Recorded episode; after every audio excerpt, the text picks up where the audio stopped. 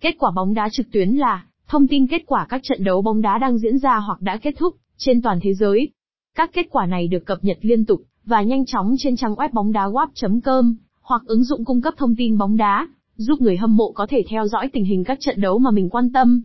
Các kết quả bóng đá KQBD mà chúng tôi cung cấp bao gồm tỷ số, thẻ phạt, tường thuật, thống kê và nhận định trận đấu của các chuyên gia hàng đầu.